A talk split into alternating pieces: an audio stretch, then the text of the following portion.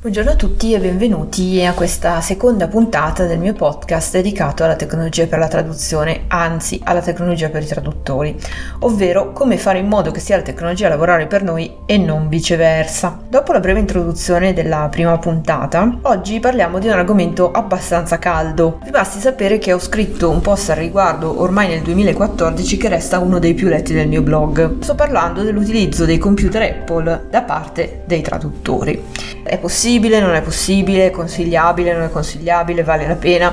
È possibile? Sì, sì, assolutamente sì. Io utilizzo computer Apple ormai da un sacco di anni, dove un sacco di anni uguale da quando sui computer Apple sono stati montati i processori Intel. Cosa significa questa formula un po' scura? Significa che eh, da quel momento sui computer Apple è stato possibile installare eh, sistemi operativi Windows, mentre in precedenza, come magari saprete, eh, l'unica possibilità era utilizzare il sistema operativo nativo di Apple che oggi si chiama macOS. Perché Windows su un computer Apple? Perché, e anche questo lo saprete benissimo, un traduttore professionista ha bisogno di Windows per i nostri beneamati CAT. In particolare se parliamo di Tent, cioè dei CAT più sofisticati oggi presenti sul mercato, Mm, Trado Studio e MemoQ per, per capirci, eh, questi strumenti hanno bisogno di Windows, non girano su nessun altro sistema operativo.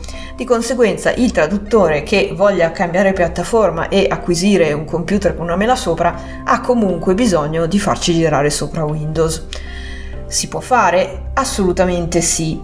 Si può fare in due modalità. La prima consiste, ve lo dico grossolanamente, nel dividere il disco del vostro Mac in due parti. Eh, sulla prima sarà installato macOS, quindi sistema operativo nativo, sulla seconda andremo ad installare Windows, che come saprete oggi è arrivato alla sua versione 10. A quel punto all'avvio della macchina sceglieremo se avviare l'uno o l'altro e utilizzeremo Windows, nel caso abbiamo scelto di avviare quest'ultimo, nel solito modo che ci è assolutamente noto, senza alcuna differenza. Vantaggi di questa modalità, sfruttiamo l'hardware Mac da un lato e ci ritroviamo in una situazione assolutamente nota e familiare dall'altro. Svantaggi, non usiamo macOS, che per motivi che spero di riuscire a spiegarvi tra un attimo è sicuramente superiore a vari livelli. La seconda modalità consiste in quella che si chiama virtualizzazione, ovvero utilizziamo macOS e basta su macOS installiamo una software che si chiama virtualizzatore, ce ne sono diversi, i principali sono due, Parallels e VMware.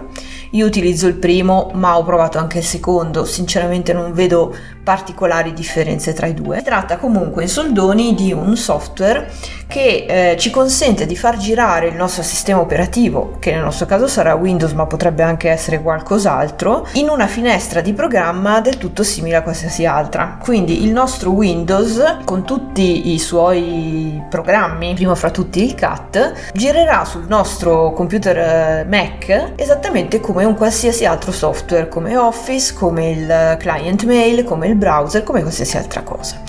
E all'interno di quella finestra lo useremo esattamente come abbiamo fatto finora su un computer non Mac. Vantaggi: sfruttiamo macOS, come vi dicevo un attimo fa, utilizziamo comunque Windows in modo assolutamente identico a quello che abbiamo fatto finora. In più il nostro sistema Windows è tutto racchiuso in un unico file, il file della macchina virtuale per l'appunto.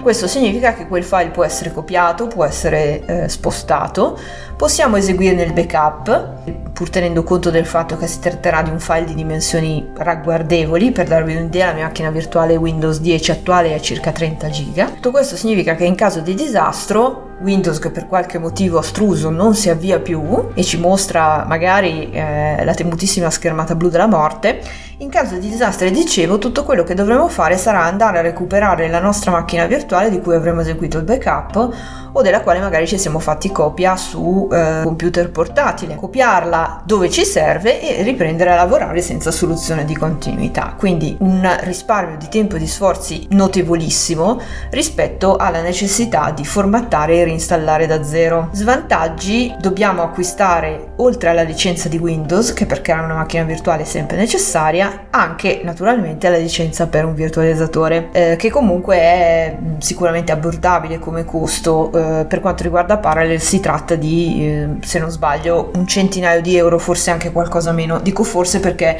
io sto pagando da qualche anno eh, l'aggiornamento, diciamo, e quindi non ho esattamente presente quanto costi eh, la licenza eh, da zero. Resta che, e questo lo sapete tutti benissimo, un Mac a parità di specifiche, lo diciamo grossolanamente, costa di più o molto di più di un computer non Apple. Di conseguenza la domanda che mi sento sempre fare è per quale motivo dovrei investire questo tipo di cifre in un computer per poi fondamentalmente usare Windows, perché è Windows che mi serve per il mio lavoro. La risposta è perché comunque ne vale la pena. Ne vale la pena a patto naturalmente che ci mettiamo nell'ordine di idee che non sarà solo Windows quello che utilizzeremo. E qui torno al mio discorso iniziale, ovvero l'ideale nel momento in cui si acquista un Mac è fare quello che io mm, mi sono abituata a fare da qualche anno, ovvero usare Windows in virtualizzazione soltanto per lo stretto necessario, quindi i CAT Mm, qualche strumento di controllo qualità e magari Word anche se esiste Office per Mac naturalmente e eh, per tutto il resto usare macOS. macOS che, come vi dicevo, dal mio punto di vista è sicuramente superiore a Windows per tutta una serie di motivi piccoli e grandi. Alcuni di quelli grandi cercherò di descriverli eh, ora Naturalmente non voglio convincere nessuno, ci mancherebbe, ma semplicemente darvi un quadro delle alternative a vostra disposizione. La primissima funzionalità che mi viene in mente quando devo parlare di vantaggi di macOS è sicuramente Time Machine, ovvero la funzionalità del sistema operativo che gestisce backup. Come funziona? Semplicemente collegando un disco esterno al vostro Mac, Time Machine eh, eseguirà un backup del contenuto del vostro disco ogni ora. Naturalmente si tratta di backup in incrementali, ovvero la funzionalità verifica che cosa è cambiato dall'ultimo backup e si preoccupa di fare il backup solo ed esclusivamente di queste modifiche. Se di nuovo parlo molto grossolanamente, a quel punto, anche a seconda della eh, disponibilità di spazio sul vostro disco esterno, è sempre Time Machine che si occupa eh, nel corso del tempo di cancellare quello che non ci sta più, diciamo così, naturalmente avvertendovi sempre, e di compattare man mano quello che continua ad esserci. Vantaggi di Time Machine. Il primissimo è che l'interfaccia è estremamente intuitiva e che il funzionamento è appunto assolutamente automatico. Tutto quello che dovete fare è appunto collegare il disco esterno ed eventualmente indicare a Time Machine che cosa volete che venga escluso dal backup. Secondo grosso vantaggio, la possibilità di recuperare ehm, contenuti dai vostri backup in modo altamente granulare. Cosa vuol dire?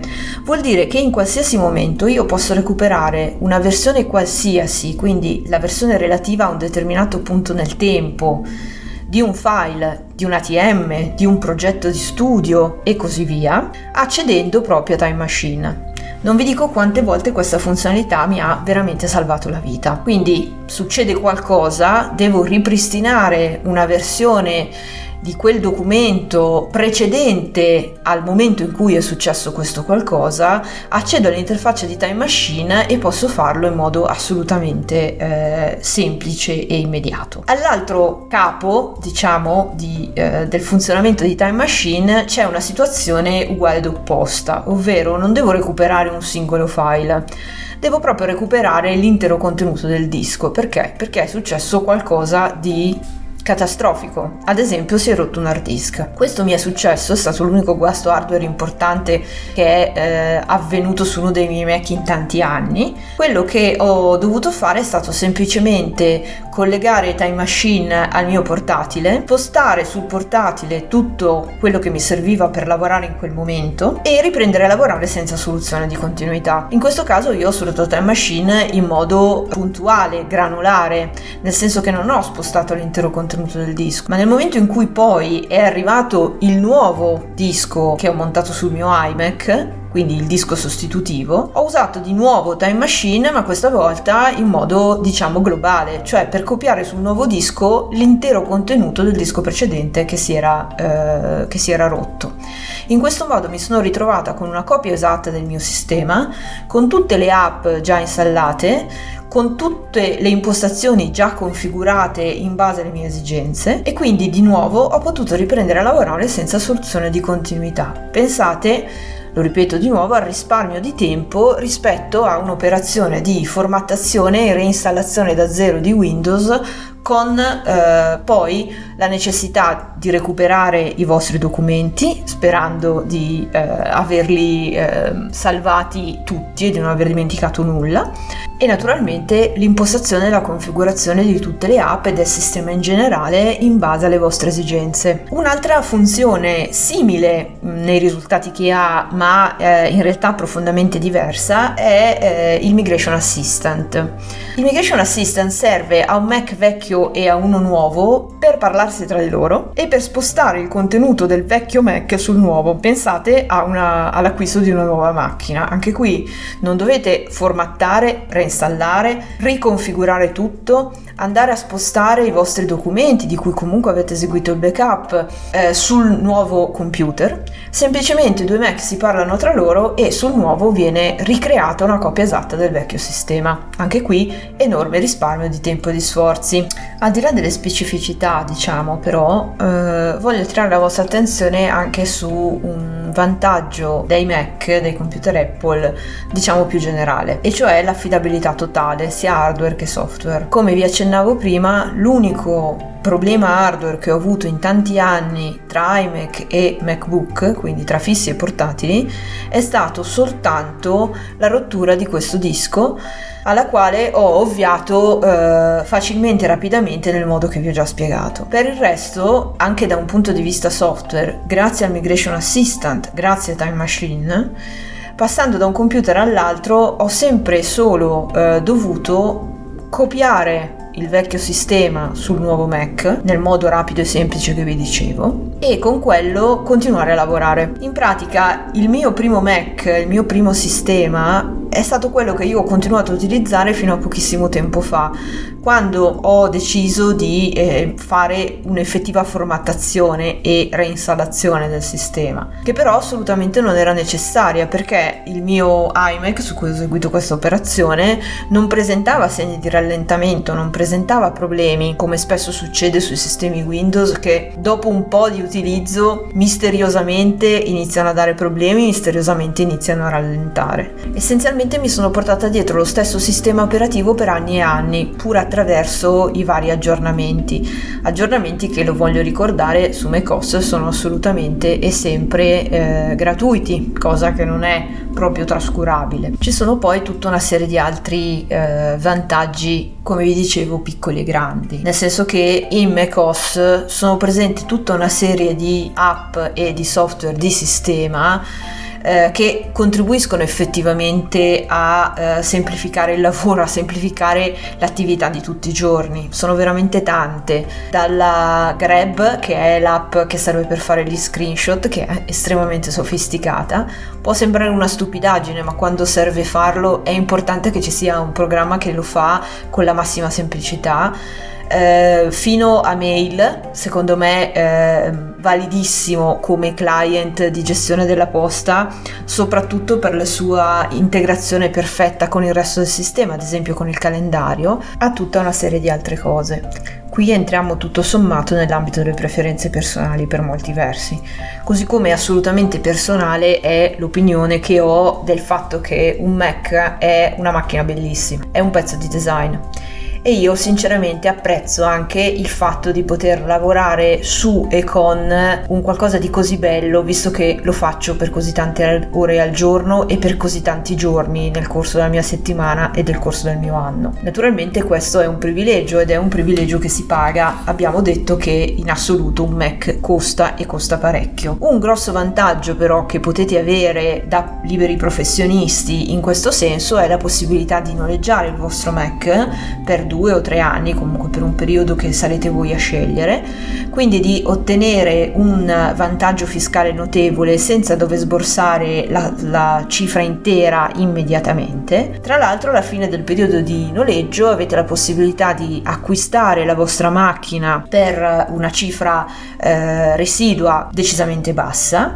e a quel punto scegliere se tenerla fino a quando vorrete, rivenderla io ho sempre fatto così e ci ho sempre guadagnato, oppure semplicemente anziché acquistarla, eh, sostituirla con un nuovo noleggio, quindi con un, un Mac di nuova generazione. Questo elemento mi dà anche l'opportunità di accennarvi a un altro discorso che mi sta molto a cuore rispetto ai computer Apple, ovvero al fatto che eh, io sto utilizzando un iMac del 2012 e un MacBook della fine del 2013. Entrambi funzionano perfettamente, entrambi eh, hanno eh, installato sopra il nuovo più recente sistema operativo macOS rispetto al quale non danno alcun problema e rispetto al quale non presentano alcun segno di rallentamento. Questo è il motivo per cui quando mi parlano di obsolescenza programmata in collegamento con Apple io di solito mi faccio una grassa risata. Certo, potrei eh, cambiare Mac a ogni ciclo di noleggio,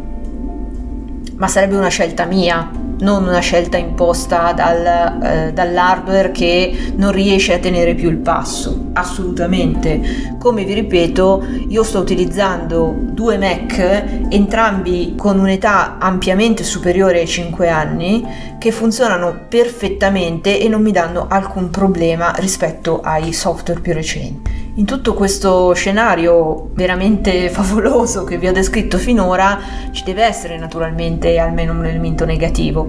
L'elemento negativo, almeno dal mio punto di vista, è il fatto che eh, per una persona abituata ad usare Windows, macOS è inevitabilmente, almeno all'inizio, eh, difficile, un po' alieno. Questo è abbastanza normale. Sarà quindi necessario un periodo di adattamento più o meno lungo per imparare ad usare il nuovo sistema, la cui logica è diversa da quella di Windows. Un eh, elemento che un pochino mitiga questa problematica è il fatto che, almeno per quanto riguarda l'aspetto lavorativo, continueremo ad usare Windows e continueremo ad usarlo esattamente nel modo in cui siamo abituati, idealmente tramite il nostro virtualizzatore o altrimenti tramite, come vi dicevo, la famosa partizione. Eh, quindi non subiremo particolari rallentamenti laddove più fa male e cioè eh, nell'ambito lavorativo e potremo quindi acquisire il funzionamento di macOS al nostro ritmo e con i nostri tempi. Ultimo grande vantaggio, ehm, nel momento in cui possedete altri dispositivi Apple c'è naturalmente un'integrazione perfetta tra il vostro Mac, il vostro iPhone, il vostro iPad, il vostro Watch. D'altro canto mi sento di rassicurarvi nel momento in cui invece non disponiate di altri dispositivi Apple,